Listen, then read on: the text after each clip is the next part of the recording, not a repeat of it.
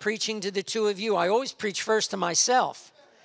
And then I have two, well, that makes three. And where two or three are gathered together in His name, He is in the midst. Amen. Amen. Amen. Well, we are continuing in the series of praying apostolic prayers. You know, prayer is so critical, so important. And uh, there's nothing that Satan will fight you more on than praying because he knows that once you get on your knees and pray, and once you talk to God, you are, uh, you are activating your lifeline and you're going to do great exploits for God. You're going to walk in victory. You're not going to let the enemy defeat you in any way because you're in touch with heaven. So the, you know the enemy hates the people of God being in touch with heaven. So we, we need to learn how to pray and how to pray effectively. And one of the most effective ways that we can pray is to pray the Word of God. And we've been looking at the prayers of the apostles in the New Testament as the apostle Paul has been writing to several of the churches. This morning we are going to look at his prayer for unity as he prays for the church at Rome. And very interesting, Valerie. I don't know if you know, but Valerie has been blessing our church as she's been posting on our church page, and she actually posted our text. And I said, Thank you, Lord. I needed that confirmation. So, uh, did we see that, that slide, that beautiful slide, or wasn't I looking at the screen? Yeah, there it is. But we'll go to uh, that passage of scripture in Romans chapter 15 and reading verses 5 and 6. Now, may the God of patience and comfort grant you to be like minded toward one another, according to Christ Jesus, that you may with one mind and one mouth glorify the God and Father of our Lord Jesus Christ. And so, Father, this morning, we pray that with one mouth, with one voice, this church, this body of believers would come into a deeper understanding of what it means to be like minded so that we can praise you with one mind and one voice. Holy Spirit, I need you. I cannot stand in this sacred desk without your touch. So I pray in mercy you would give me your touch. Touch these lips, anoint these lips, that I might speak only what you would have your people hear and touch the ears of every listener in divine presence. Give us ears to hear what the Spirit is saying to the church today, and we'll praise you for it in Jesus' name. Amen. Amen. Amen. The prayer that we've prayed, often seen as a benediction, as a prayer of benediction that you will hear sometimes pastors closing their service in is really a prayer that all of us need to be praying. We need to be praying this prayer because it is a prayer against division and strife in the body of Jesus Christ. As we look at the church in this 21st century, we're really looking at a very sad state of affairs because, on so many levels, the Church of Jesus Christ is so fractured. And it's no surprise because for centuries, this has been the state of the church. The enemy is at work, but I'm so glad, and I need to say it lest I sound too negative this morning. Satan will come against the church, but the gates of hell shall not prevail against the church. And I don't know about you, but I want to be part of that company that is walking in alignment with the Word of God, that I am of like mind and one accord, and we together with other saints of God are in alignment with the Word of God so that we can advance the kingdom of God and continue to bring honor and glory to the name of Jesus Christ. But sadly, in the church of Christ, down through the centuries, there has been fracture and division. It began soon after the day of Pentecost. Do you realize that? You know, the enemy wanted to be quick to get to work. So he stirred up the Grecian Jews, say, hey, there's something wrong with this picture here. They're taking care of the Jewish widows before they're taking care of us. Is there some racial discrimination going on here? And then you read further in the book of Acts that there were other occasions where the, the believers would get stirred up against one another and division would come into the church. Division over so many things. When Peter was obedient to the Lord and went to the household of Cornelius and shared the gospel, and that Gentile got saved, well, all those Jewish believers got all riled up. What are you talking about, Peter? This salvation is from Jesus, who is a Jew, and only for the Jews. Can you imagine the Son of God giving his life only for the Jews? God so loved the world, the world, every one of us, that whosoever believeth in him should not perish, but have everlasting life. then we come to Acts 15, and there's another boo hurrah over this doctrine. Well, all of our lives we've believed the law of Moses. And even though we're Christians, we can't forsake circumcision. That's the covenant sign and seal that we are the people of God. Hooey. You know, we get so hung up on what we think we know is right. But is it right according to the word of God? Yeah, it was right according to Moses.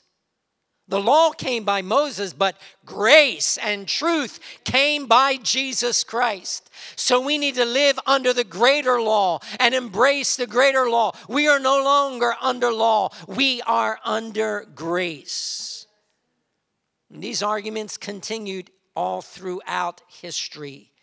And then we read in this passage of scripture, which in its context is about another issue that came into the church at Rome, along the same lines with the Old Testament laws that people wanted to believe they still needed to embrace.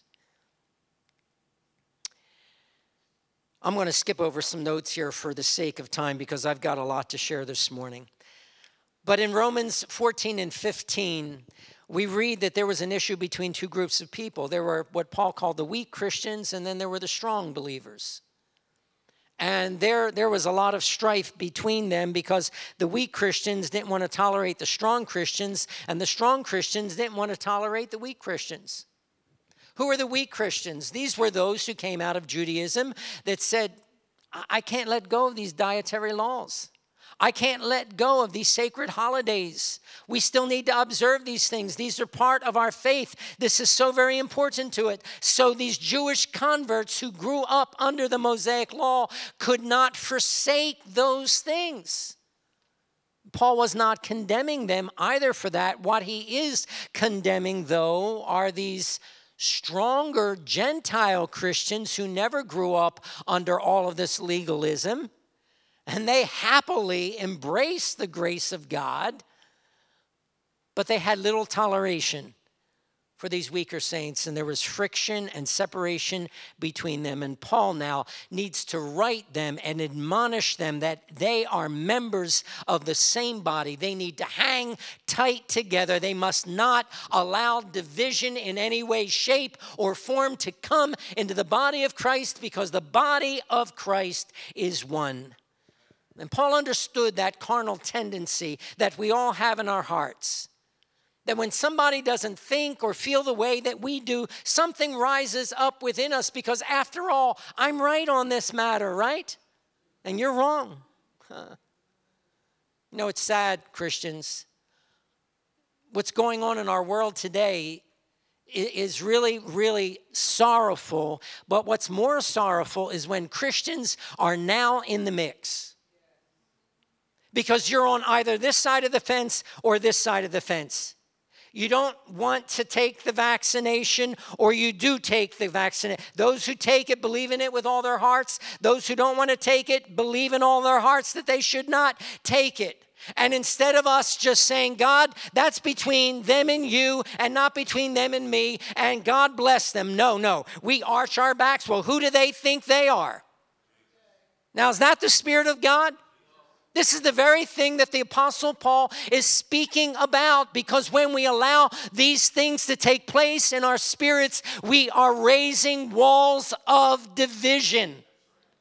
We don't realize it, but the enemy is planting a seed of, can I tell you the truth of what it is? It's hostility and bitterness. Who do they think they are? I better stop because I could get going on that, but we need to keep moving on here.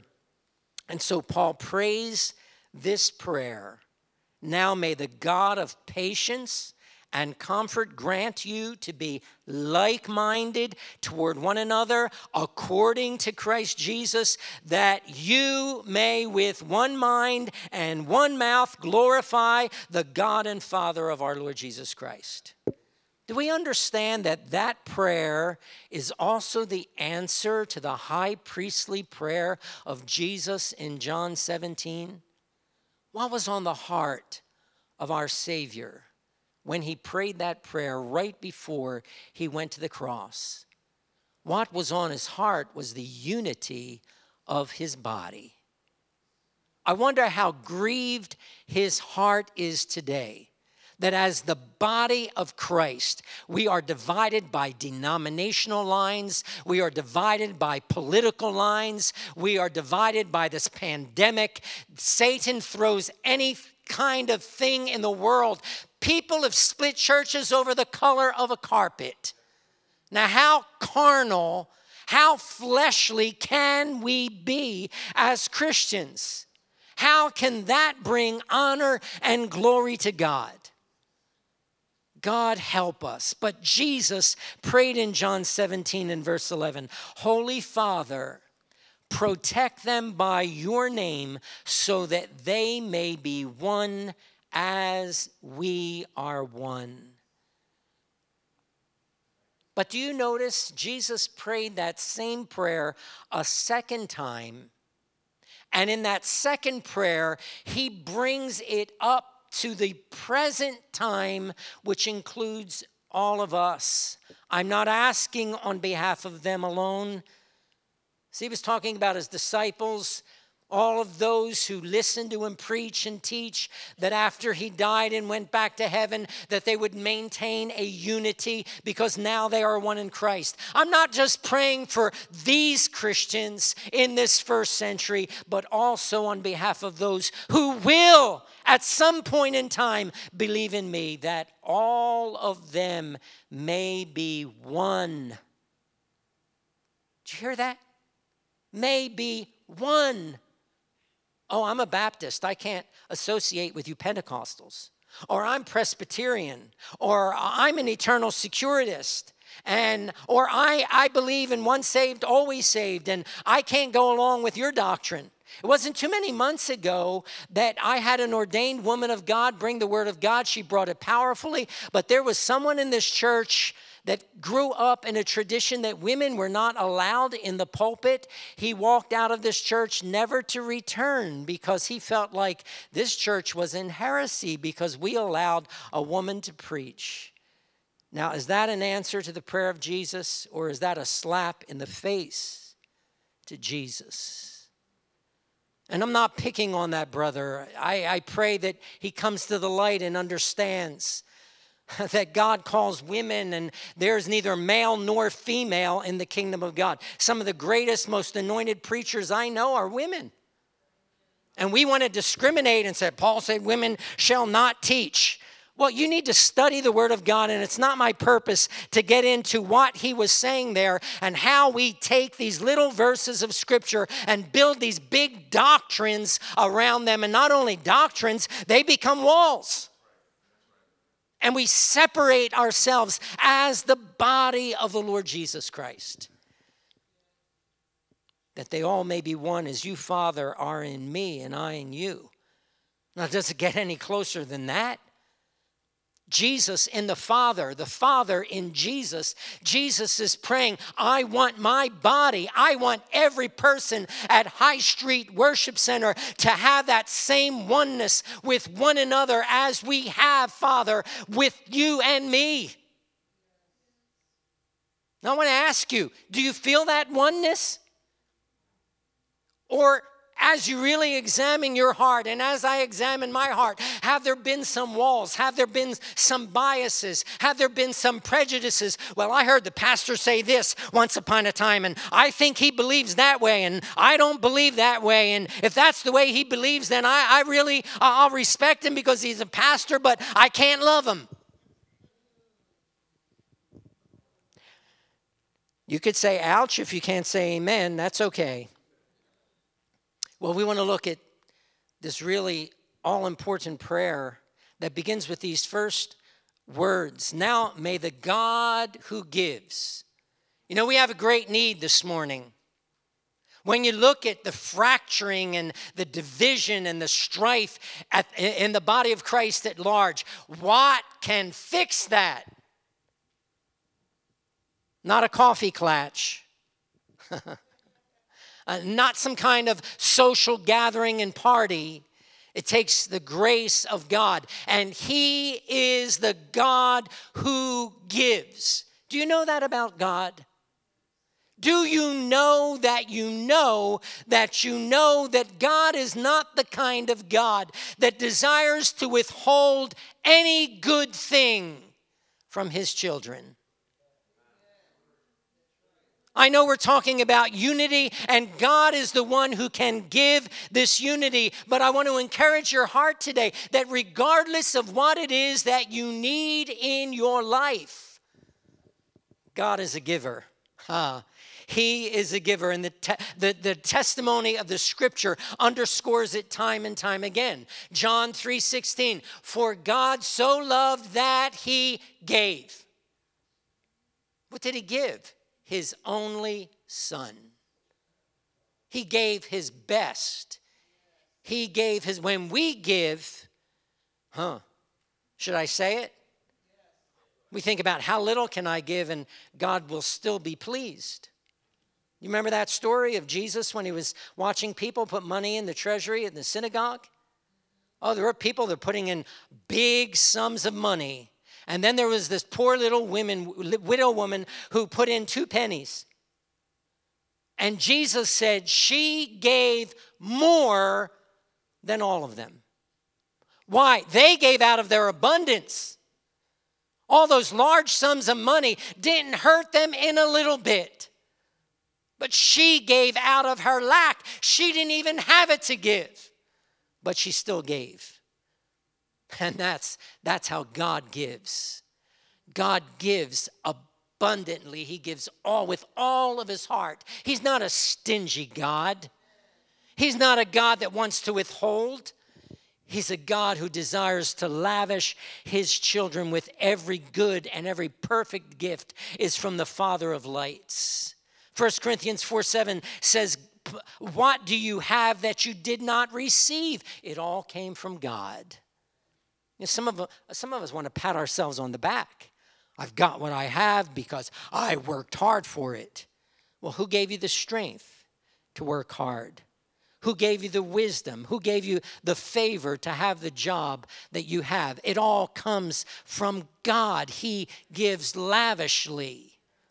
I want to tell you something. When I look back over my life, I am just amazed and awed at the goodness and the lavish grace of God. I grew up a very poor boy in Camden, New Jersey.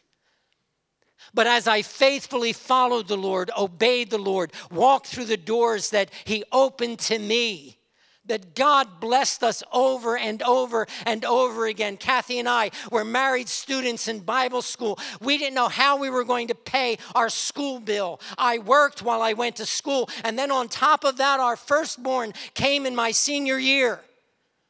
And I was making $25 a week and I still had a school bill. When I graduated, there was not one red cent that I owed that school. I can't explain to you how that happened, but I want to tell you it's because God is a lavish giver. He gives above and beyond all that we could ask, think, or ever, ever imagine.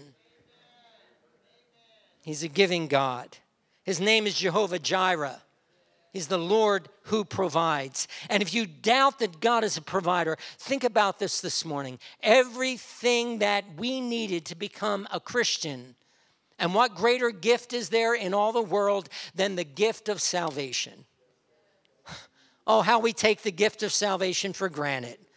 If you're only thinking about that on Sunday morning, maybe you need to question your salvation because your salvation is something that has brought a radical change and transformation into your life. Your, that, that great salvation, the grace of God that has come into you, has taken you out of darkness and brought you out into light. It's lifted you out of the, the, the, the grave of death and sin and shame and put you in heavenly places in Christ Jesus, whereby every day of your life you can walk and talk with the King of Kings and the Lord of Lords. That's that's the grace of God. And you know how it happened? It happened because He initiated and He gave us everything that we needed. The only thing that we did, the only thing that we contributed to the process was we gave our sin and we laid it on Jesus. We needed forgiveness and He gave us forgiveness. We needed righteousness and He gave us His righteousness. We even needed repentance how does a dead person repent? But God gives godly sorrow that leads us to repentance so that we could find that great salvation. For without repentance, there is no salvation. We even needed the gift of faith, and He gave us the gift of faith to believe on the Lord Jesus Christ. The entire package has been given us. Hallelujah given us freely, freely, freely. He's a God who gives. He gives all that we need. Philippians 4:19 My God shall supply every need of yours according to his riches and glory by Christ Jesus. I'm sorry, I'm getting off on some rabbit trails there. What did the Roman Christians really need in the light of the passage that we've read as our text this morning? They needed two things because there was friction, there was strife, there was division. So Paul is praying that God gives them perseverance, and that is also translated in uh, some Bible translations, endurance. And they also needed encouragement, which is also translated as comfort. Let's look more closely at these two graces that will protect us and safeguard us against strife and division in the body of Christ. I wonder wherever we get the idea that perseverance is something that we need to do. So you grit your teeth, and I'm just going to, oh, I'm going to like that person, even though I don't like them at all. And I'm going to overlook all the ways that they annoy me. I'm going to persevere through this. I'm, I'm going to endure the fact that I need to see them on Sunday morning. That's not the perseverance that the scripture is talking about. It's not talking about biting the bullet and saying, I'm hanging in there. Do you know, without the grace of God that brings the perseverance and the endurance, we could not persevere for one inch. But God gives us the steadfast that we need, and it all comes from Him. L- look at that word in verse 4 of that chapter of Romans 15. Whatever was written in the past, Paul says, was written for our instruction. Don't throw out the Old Testament. It's inspired by God, and all scripture, all scripture is profitable. Paul says the Old Testament is profitable for our instruction. And as we're instructed, we could have hope. How? Through endurance, through perseverance, and through the encouragement of the scriptures. What does this word endurance mean? It means to bear up under pressure. And again, we cannot do that in our own strength.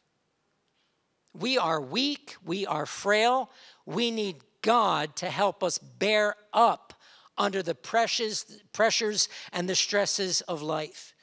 Now, again, don't think that this perseverance means you're at the airport, your flight is delayed, and you need to sit there for three hours. I know that's annoying. I know for those of us, especially who are impatient, guilty as charged. My wife will often say to me, Honey, why are you in such a rush? Well, I have things to do, places to go, people to see. But the reality is, there's no reason why I act like I'm in a crazy rush sometime.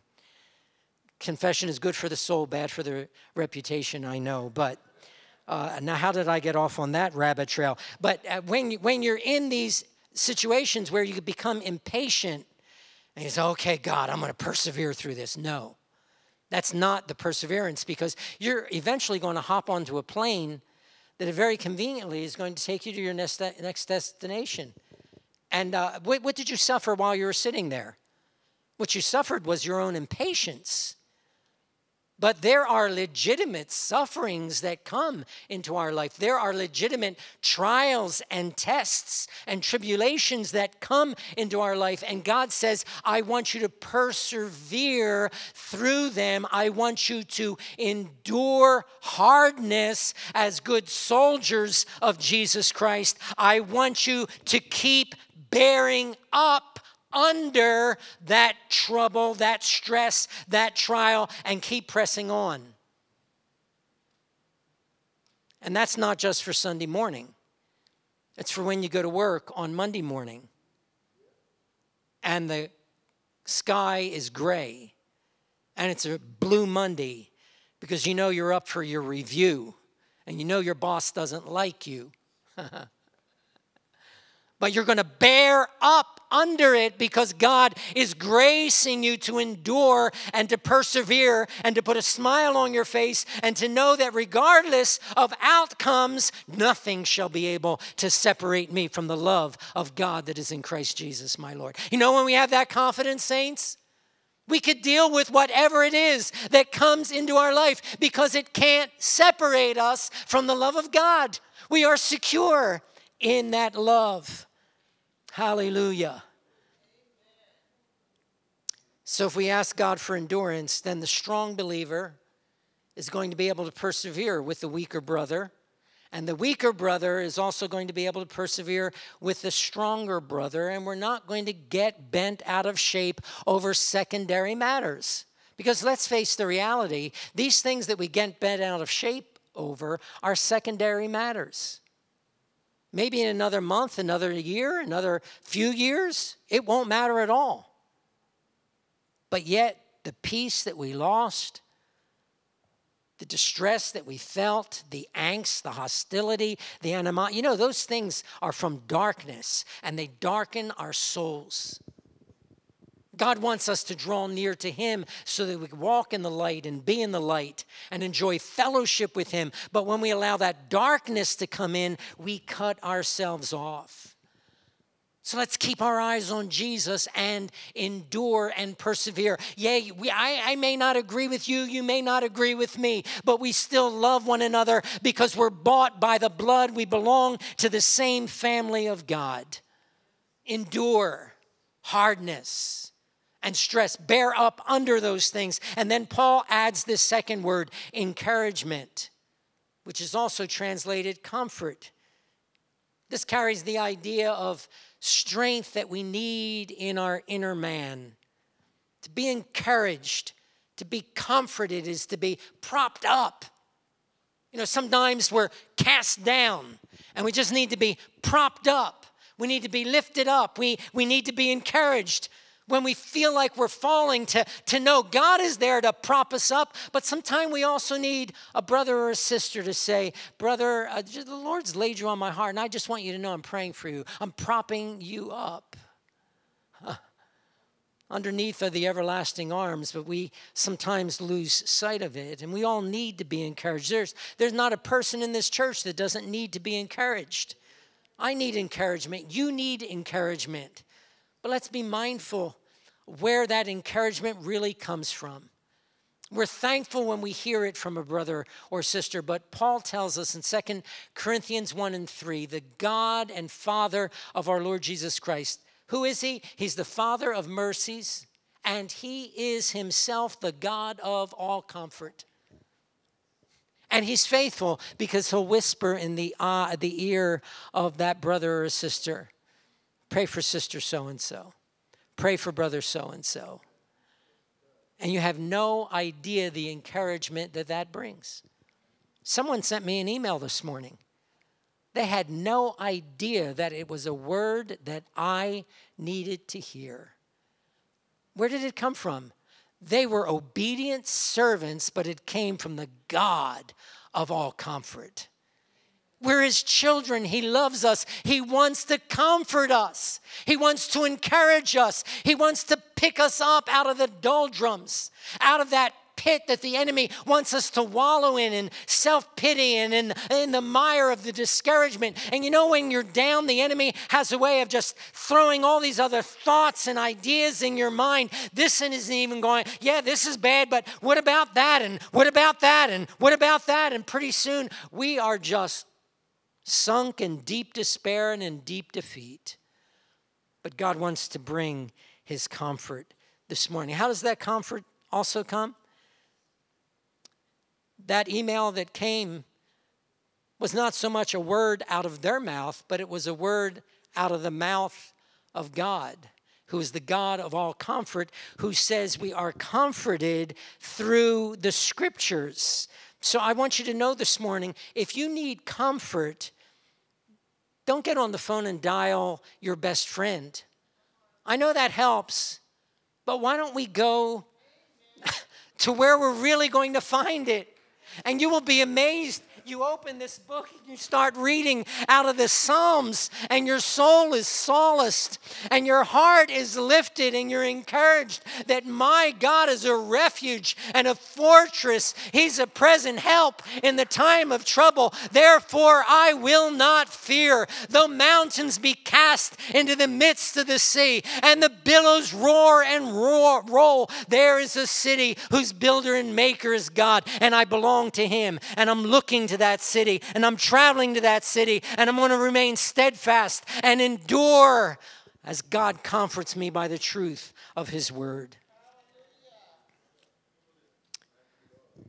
I need to get running here. Be of the same mind with one another. God who gives, He wants to give us endurance, perseverance. He wants to give us encouragement and comfort so that we could be of the same mind with one another. That literally means to live in harmony with one another.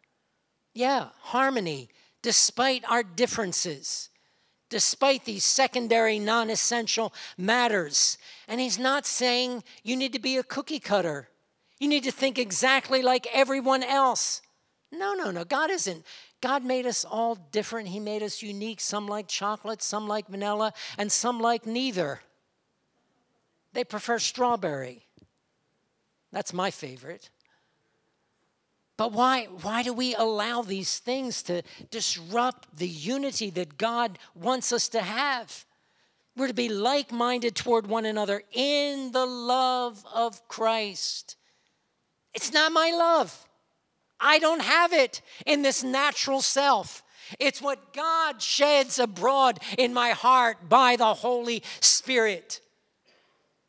do, do, we realize what a gift it is when we get the Holy Spirit? I feel sorry for those people who think the only thing good about the Holy Spirit is that you get a heavenly language.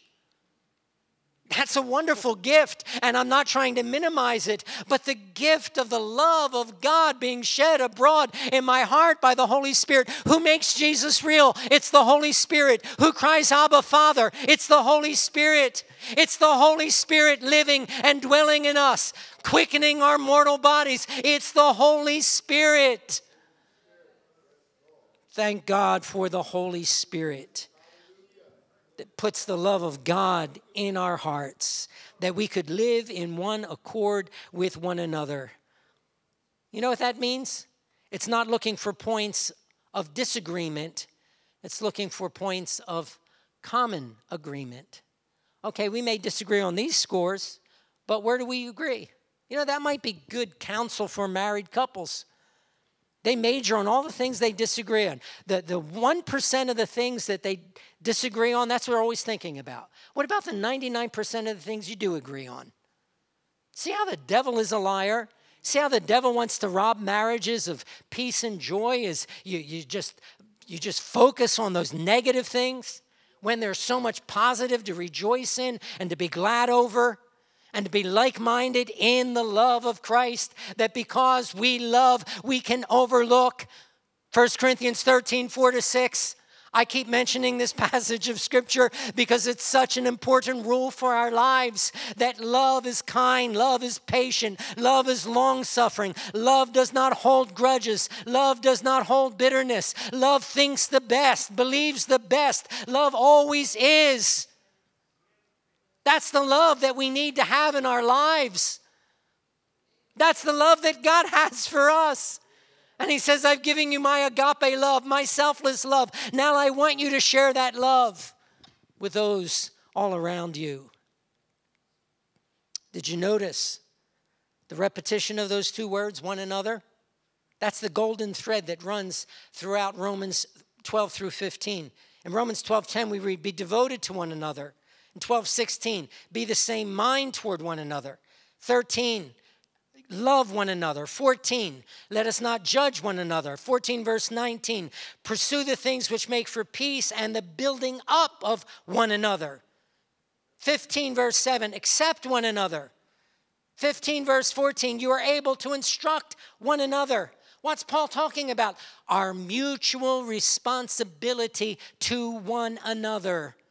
And he lays it out very plainly in the passage of uh, chapter 12. For just as each of us has one body with many members, and these members do not have all the same function, so in Christ we, though many, form one body, and each member belongs to the others. Guess what? This little finger belongs to the same body as my big toe. And if my big toe is hurting, that means something about my whole body is hurting. And we as Christians do not understand what the scripture is trying to say to us over and over and over again. You are part of the same body, whether you are a Democrat or a Republican. You are part of the same body, whether you got the vaccine or didn't get the vaccine. You're part of the same body, whether you like chocolate or whether you like vanilla. We are part of the same body. And because we're part of the same body, do we care? Care less for any member of this body? I don't know about you, but I care about every. My, my wife tells me all the time, my wife has such a high pain tolerance. If I had some of the pain that she had, I'd be in the hospital. Because I, the slightest thing, oh, honey, what's wrong with. Sometimes she will teasingly say, let's call the ambulance.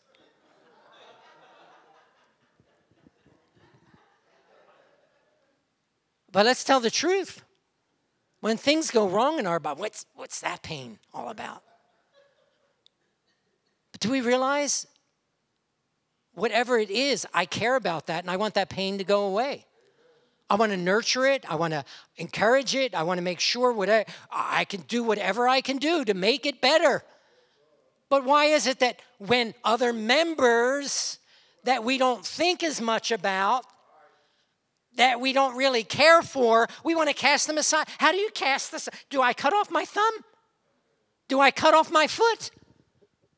And yet, in the body of Christ, we are doing that very thing.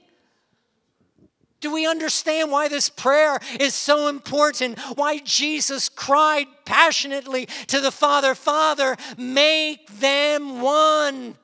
Make them one, even as we are one. The devil wants to give us every reason in the book why we can't fellowship, why we can't love one another. The devil is a liar. Because if you succumb to that, then you are succumbing to a defeated Christian life. Because you can't have joy, peace, and victory in your life while you have hostility and animosity and ill feelings towards your brother. What does the scripture say here? This is according to Jesus Christ. Whew. Now, this takes it into a whole nother ballgame because this stuff isn't optional. If we're going to be disciples of Jesus Christ, then what? We need to learn how to live like Jesus lived. He is our pattern. How did Jesus live? He did not live to please himself, did he? Romans 15 and verse 3. His focus was on what? Doing the Father's will. What was the Father's will for Jesus? Jesus, the Son of glory, I want you to go down to that earth and become a servant. Not a king, a servant. And I want you to serve to the point of death. And so on the night before he was crucified, you find Jesus stooping, bending at the stinky feet of his 12 disciples and washing those feet. And what does he say? He says, I've not come to serve, but to serve. And he also said, Even as I have done to you, do also to one another. I've given you an example. Are there times in your life as a Christian when you say, Oh, Jesus, you're so beautiful? Jesus, you're so sweet. Jesus, everything about you is lovely. I want to be just like you. But you know, do you know what it is to be just like Jesus? It's taking a knife to your heart and dying to yourself dying to your rights, dying to your privileges, dying to your wants, dying to your thoughts. That's not easy. And I will be the first to confess I've got a long ways to go, but I know that is the demand of discipleship. This pattern is according to Jesus Christ. How did Jesus Christ live his life? It was never about him, it was always about the Father's will. It was always about putting himself in uncomfortable and ultimately in the most painful of positions when he hung on the cross. We're to love as Jesus loved with a sacrificial love. And Ephesians 5 2 tells us, Walk in love just as Christ loved you and gave himself up. I don't know when was the last time I was willing to give myself up. I had a little spat with my wife yesterday, and I saw my old carnal nature rising up, proving to her how right I was and how wrong she was. But then the Lord convicted me and said, Are you living the life that Jesus called you to live? He gave himself up. Christians, we're really going to live the life Christ has called us to, we need to give ourselves up to the point where it brings us to suffering where Peter tells us we are to suffer as he suffered. To this you were called, because Christ also suffered for you, leaving you an example that you should follow in his foot. Jesus, I want to be just like you. Where's Jesus going? He's going to the cross. Are we willing to go to the cross? Are we willing to be nailed there with him? When he was verbally abused, he did not return insult with insult. When he suffered, he never threatened retaliation. That's not me. That's not the carnal nature, but that's what God calls us to. And so I close with the challenge that the Apostle John gives us. We are to walk as he walked, walk in the same manner as Jesus walked, live the same lifestyle so, how, how do we live? that lifestyle. Serve as he served, love others as he loved, suffer as he suffered, and walk as he walked. That's genuine Christianity. I want to be spiritual. I want to go deep in God. You know how you go deep in God? You go deep into the cross. That's where Christ likeness lies. That's where we mirror the image of Christ. That's where He can then conform us to the image of His Son, because that is His ultimate goal. And when we do this, then we will be able to do what Paul says with one mind, with one mouth, glorify the God and the Father of our Lord Jesus Christ. And out of the Reformation came those glorious words Soli Deo Gloria. Glory to God alone. Is that how we're living our lives? That every moment of every day, it's glory to God alone. When I'm down, when I'm up, when I'm happy, when I'm sad, when I'm angry, when I'm not angry. All to the glory of God. And if it's the glory of God, you need to say, hey, you better put that anger away because that's not to the glory of God.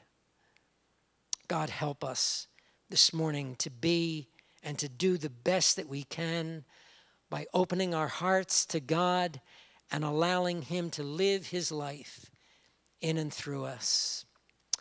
Amen. We're going to close the service this morning by singing a very old song that was very popular in the 70s.